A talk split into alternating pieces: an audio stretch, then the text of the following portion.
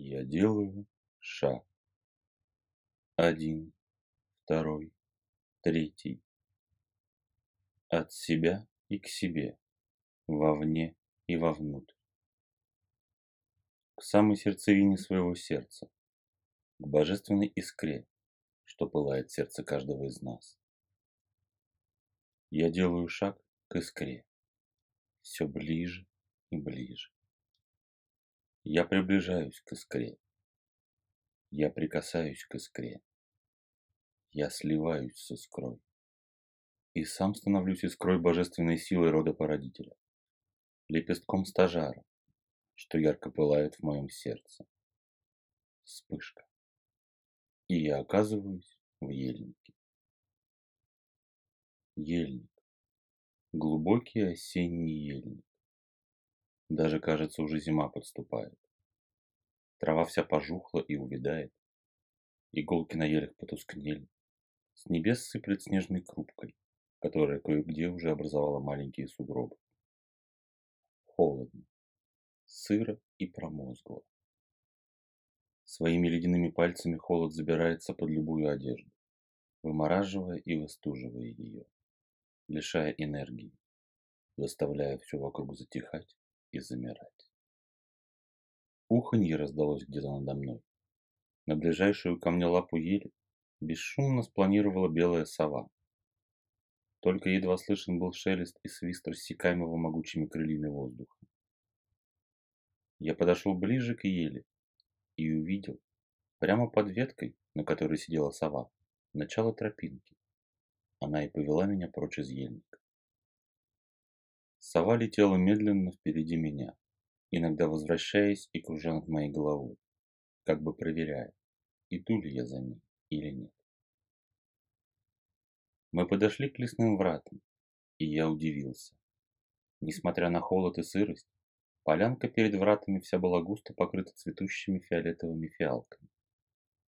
И такой нежный аромат поднимался от них ко мне, что моя заледеневшая душа начала потихоньку оттаивать. Ведомый ароматом фиалок, я смело шагнул в лесные врата, прошел их и оказался у другого конца тропинки, выведший меня из ельника в другой лес. Глубоко осенний лес. Деревья уже почти стоят голые, ветер еще шуршит кое-где последними держащимися на ветвях листьями. Под ногами желтая и золотая осень, в багрянце и золоте осыпавшихся листьев.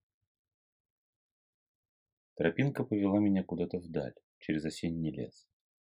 Сова, сделав последний круг надо мной, улетела вперед по тропинке. Видимо, мне не надо провожатого, я больше не собьюсь с пути. Тропинка, выложенная увядшими осенними листьями, привела меня к реке. Не то чтобы большая река, но на другой берег не переплыть. Течение довольно бурное и далекое от величавого спокойствия. На берегу реки был причал, Простые дощатые мостки причала оканчивались небольшим паромом, что явно был предназначен для пересечения реки. Весел или шеста нигде не обнаружил, зато заметил уходящую в воду веревку. Видимо, надо тянуть за нее, притягивая паром к противоположному берегу. Я еще раз огляделся, другой дороги передо мной не было. Ступив на плот, я поднял из ледяной воды веревку и начал тянуть, подтягивая и плот, и себя к противоположному берегу. Не такое это и легкое занятие, скажу я вам. На пронизывающем ветру посредине реки бороться с течением и вытягивать паром. В какой-то момент я так погрузился в простую механическую работу, что все мысли улетели, оставив в голове только звенящую пустоту. И в этот же момент паром дернулся, как будто налетел на преграду на середине реки и остановился и никакие мои усилия не могли сдвинуть его с места. «Рано тебе еще туда!» Прозвучал у меня в голове глубокий женский голос. «Сердце твое полно огня, оно рвется и стремится вперед в мире яви, поэтому срок твой не пришел еще переходить из яви в навь. Только тот, кто исчерпал огонь своей жизни в яве, может перейти безболезненно и безопасно. Паром под ногами начал покрываться коркой льда. Я выглянул через край и увидел, что паром застыл посредине реки, как будто вмороженный в льдину.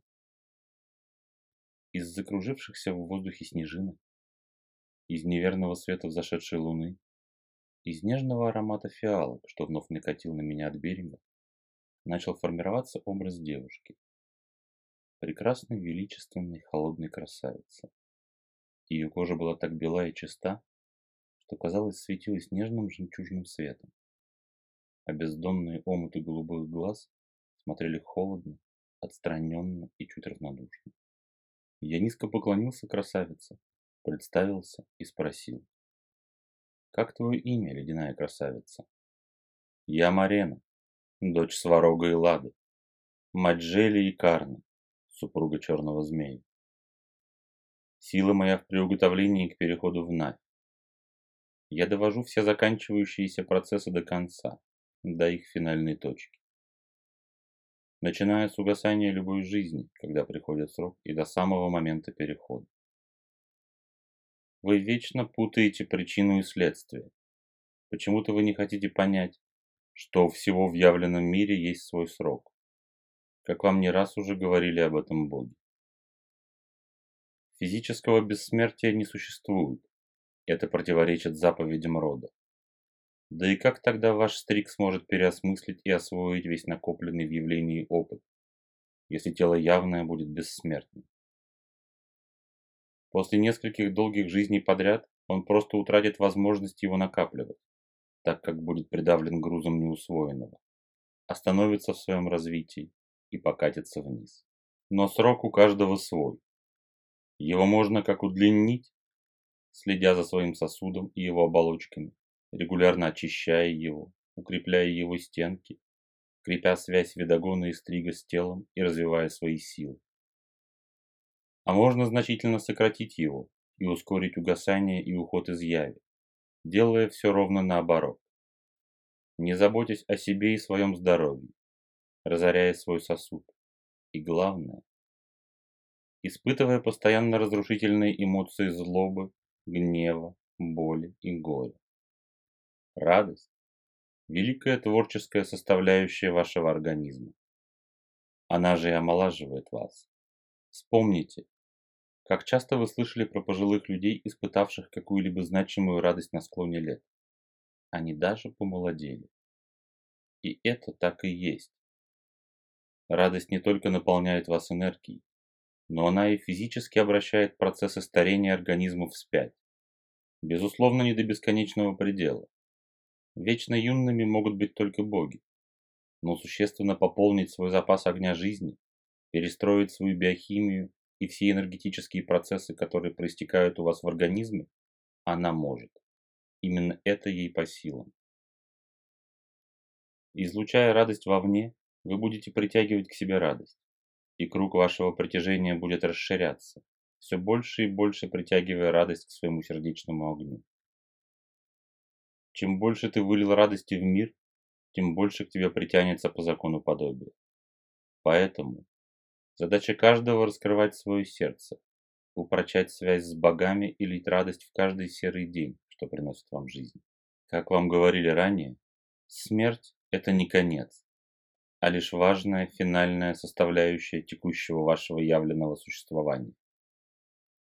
Если бы вы больше уделяли внимание своему сердцу, раскрывали бы его, учились бы управлять потоком радости из сердца, то вы совершенно точно бы поняли и осознали, что смерти нет. Есть просто еще одна ступень великой лестницы самосовершенствования. И своей радостью и любовью вы смогли бы коснуться ушедших за грань, ощутить их продолжающееся бытие и вырвать, наконец, свою душу из фатального и губительного для вас страха смерти. Дерзайте, расширяйте сердца свои и потоки радости, что льются из них. Так вы сможете коснуться дорогих вам и любимых, временно ушедших за финальную черту. Без ухода не бывает возвращения, как вы понимаете.